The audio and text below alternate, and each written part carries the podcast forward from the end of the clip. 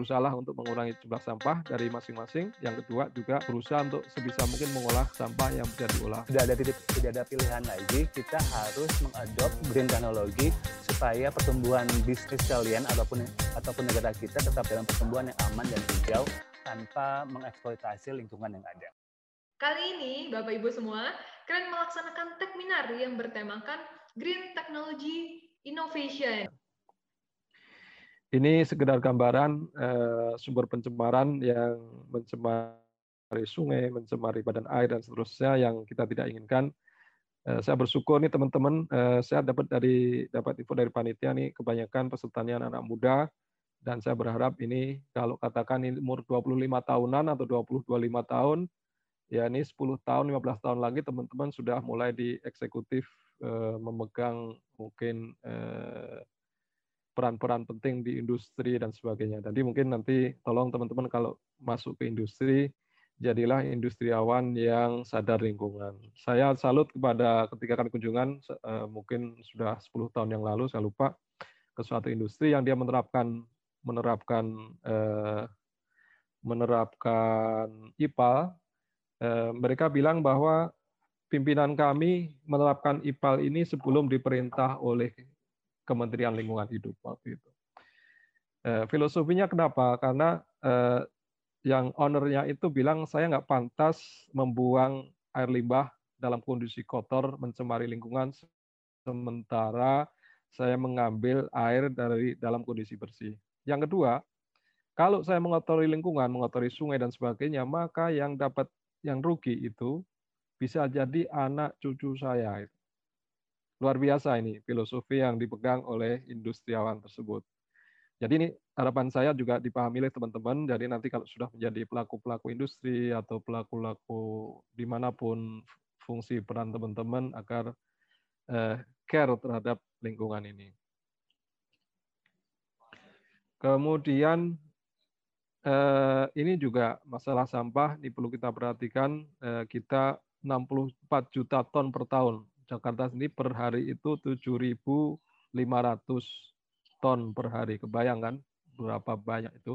Jadi teman-teman, eh, baik di Jakarta maupun di tempat lain, eh, berusaha untuk mengurangi jumlah sampah dari masing-masing. Yang kedua juga berusaha untuk sebisa mungkin mengolah sampah yang bisa diolah, memilah, dan seterusnya. Desain innovation itu seperti apa? Karena kita dituntut untuk terus berinovasi, karena manusia itu dasarnya juga cepat bosan, apalagi desain itu adalah salah satu cara untuk menjawab pertanyaan itu eh, selain memberikan kemudahan bagi manusia juga memenuhi kebutuhan yang selain kebutuhan pokok. Jadi eh, kita butuh ide, ide yang selalu baru. Kita butuh inspirasi, inspirasi untuk terus berkarya dan juga implementasi dalam penerapannya. Jadi kita tidak bisa pas dari tiga hal ini. Faktornya ditentukan dari desirability, dari kemampuan dan kemauan manusianya, mereka inginnya seperti apa. Kita sebagai user kita sebagai produser kita ingin inginnya seperti apa dunia seperti apa yang kita tuju. Lalu dari viability apakah bisa terwujud? Kita harus lihat juga visibility-nya technical issue-nya bagaimana untuk mewujudkan ini tuh kita harus bagaimana nih? Gerakan kita harus ke mana? Kita harus kerja dengan siapa? Kita harus mengambil bahan yang seperti apa? Itu semuanya saling berkaitan. Kalau dari saya sendiri dari sejak S1 saya memang sangat tertarik dengan pisang. Karena karena saya dulu tinggal di desa dan banyak sekali tanaman pisang yang pisang itu hanya berbuah sekali dalam seumur hidup. Setelah berbuah, dia akan mati dan terbuang. Biasanya jadi makan ternak atau jadi mainan buat anak-anak gitu. Dan saya lihat ada beberapa eh, ada beberapa potensi yang masih belum eh, terpakai gitu dari si pelepah pisang ini. Jadi ada beberapa tujuan yang memang saya ingin angkat dari pelepah pisang ini terutama dari informasi tentang tanaman pisang sendiri tuh orang-orang masih banyak yang berpikir oh ya udah pisang itu diambil buahnya saja. Jadi untuk menanamkan pemahaman kalau tanaman yang kita lihat sehari-hari adalah ya dia memiliki peran yang lebih gitu. Bukan hanya pisang sebetulnya. Jadi mungkin bisa yang lain. Entah itu tanaman kelor, entah itu tanaman nanas, entah apa yang lain juga. Lalu eh, tujuan kedua adalah persuasi. Jadi bagaimana memandang si tanaman ini, material ini sebagai hal yang lain hal yang memiliki banyak manfaat gitu. Lalu entertainment tentu saja karena ada sentuhan dari desain karena saya basicnya juga desain. Bagaimana bisa meng mengangkat si material ini supaya laku lebih secara ekonomi.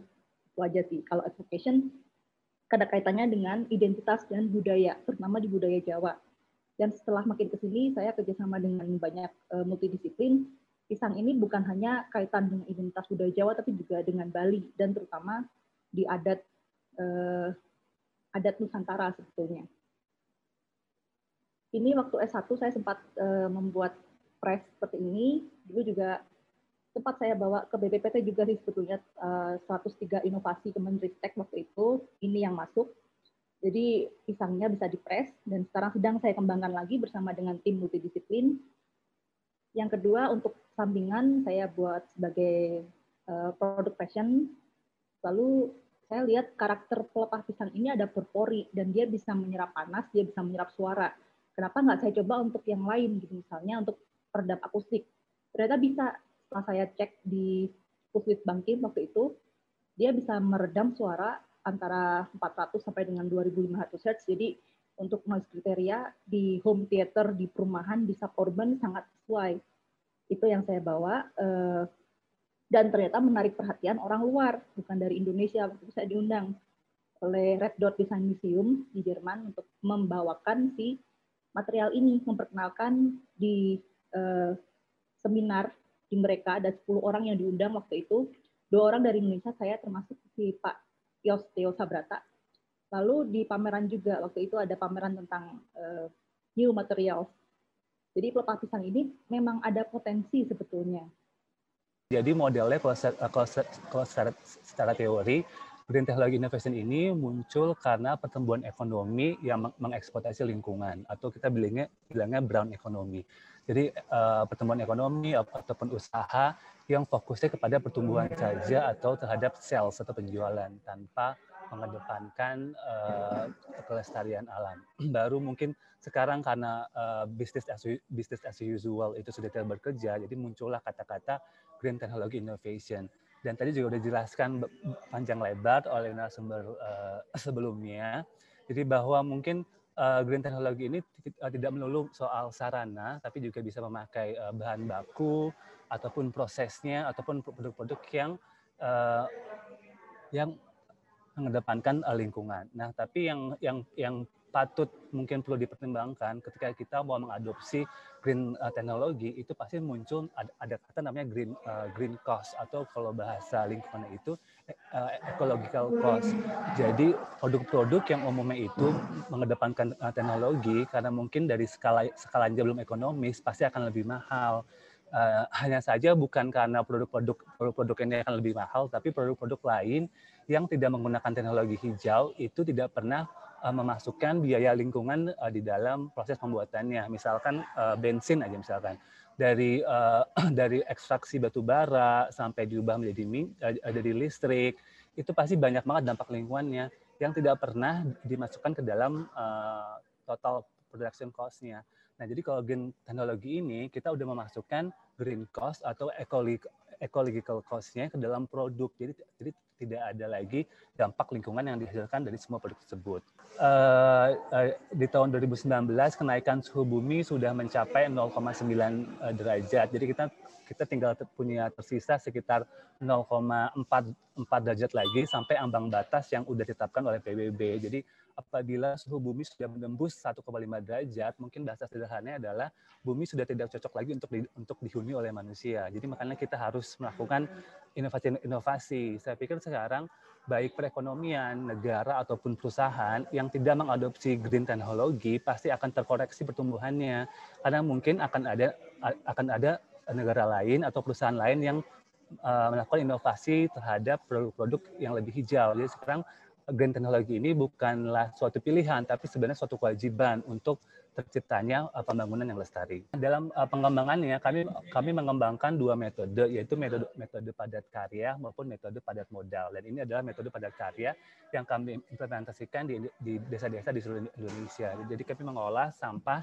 kami mentreat sampah sebagai material baru. Contohnya di gambar sebelah kanan ada tas reusable yang kami olah dari kantong kresek, di gambar tengah ada uh, anting yang kami buat dari kemasan aluminium obat dan juga ada sabun yang kami olah menjadi uh, sorry minyak jelantah yang kami olah menjadi uh, sabun untuk cuci piring. Skala padat karya atau skala industri kecil. Jadi selain uh, tadi adalah uh, untuk metode uh, padat karyanya, kami pun mengembangkan dengan uh, metode padat modal atau skala industri kecil, jadi pengolahan sampah untuk menghasilkan produk yang sedikit lebih kompleks seperti di gambar sebelah kiri adalah kita mengubah sampah uh, gigi bekas jadi meja, terus di tengah-tengah adalah styrofoam menjadi konblok dan di sebelah kanan adalah sampah plastik kemasan kami olah menjadi ubin. Jadi metode pada model ini mungkin sedikit ada investasi harus membeli mesin dan lain-lain, tapi menghasilkan produk yang bisa, di, bisa dipakai dalam jangka panjang. Bahkan kayak seperti meja dari sikat gigi, sikat gigi bekas ini menghasilkan produk yang lebih kuat daripada produk uh, kayu karena dia anti air, terus anti pecah dan juga bisa digunakan dalam uh, bertahun-tahun. Jadi fungsinya adalah untuk memperpanjang umur suatu produk sehingga tidak uh, tidak berakhir di lapangan. Dan ini ada satu video lagi yang akan saya play untuk pengolahan sikat gigi bekas menjadi meja lipat. Silahkan dicek. Jadi kami kami pakai sikat gigi apa pun, baik akrilik, akrilik ataupun uh, plastik. Kami cacah kecil-kecil menggunakan mesin cacah uh, menghasilkan seperti apa ya flex-flex plastik seperti ini. Lalu berikutnya akan kami lelehkan dalam satu loyang seperti ini. Di oven uh, dipanaskan di suhu 170 derajat selama satu jam akan menghasilkan seperti papan kayu seperti ini, seperti papan uh, plastik dan selanjutnya tinggal kami install ke dalam uh, instalasi meja ataupun produk-produk lainnya. Jadi kurang lebih seperti ini produknya. Warnanya kami dapatkan hasil asli dari warna sikat giginya. Jadi ini tanpa ada penambahan uh, zat aditif apa pun.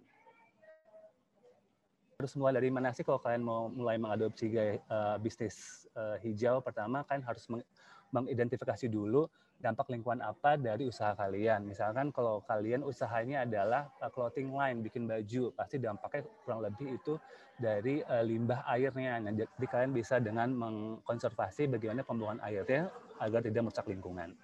Terus yang kedua, kalian kembangkan teknologi ataupun inovasi untuk mengurangi dampak lingkungannya. Jadi kalau misalkan tadi usaha kalian clothing line, jadi kalian bisa mengembangkan teknologi pengolah limbahnya ini yang berbahaya menjadi uh, aman untuk lingkungan.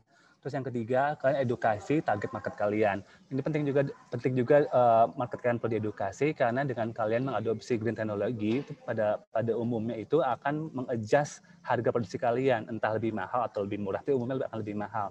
Nah, biasanya uh, kalian perlu mengedukasi uh, masyarakat kalian plus kalian akan mendapatkan lini pasar baru orang-orang yang kita bilang apa ya green consumer atau conscious consumer mereka akan lebih uh, cenderung untuk membeli produk-produk yang uh, melakukan konservasi terhadap lingkungan. Jadi, jadi dengan kalian mengembangkan satu teknologi hijau, kalian pun akan mendapatkan uh, pangsa pasar baru yaitu conscious consumer. Nah, terus kenapa sih kita harus uh, green mengadopsi green uh, green teknologi? Nah, pada karena pada dasarnya bisnis as usual ini sudah tidak bekerja lagi. Dan kalau dari dan kalau dari ada dan kalau dari, eh, dari data kami bahwa uh, bencana alam uh, naik 23 kali lipat dari tahun 2015 ke 2019. Ini tandanya kita udah menzolimi alam, kita cenderung mengambil mengambil aja apa yang ada di alam tanpa melakukan konservasinya. Jadi makanya penting banget kita semua mulai uh, melakukan uh, shifting dari bisnis as bisnis as usual uh, menjadi green economy. Terus Kak Iqbal, maaf mau ngirimin waktunya tiga menit lagi ya kak ya. Oke. Okay. Terus Thank apa you. yang kita, terus apa yang kita hadapi sekarang COVID merupakan dampak kecil dari suatu lingkungan karena setelah ini kalau kita tidak mengkonserv lingkungan pasti akan ada bencana-bencana lainnya seperti resesi, climate change, uh, bio, biodiversity collapse. Jadi ini semua yang kita tidak mau. Jadi sudah ada tidak, tidak ada pilihan lagi. Kita harus mengadopt uh, green technology supaya pertumbuhan bisnis kalian ataupun ataupun negara kita tetap uh, dalam pertumbuhan yang aman dan hijau tanpa mengeksploitasi lingkungan yang ada. Thank you.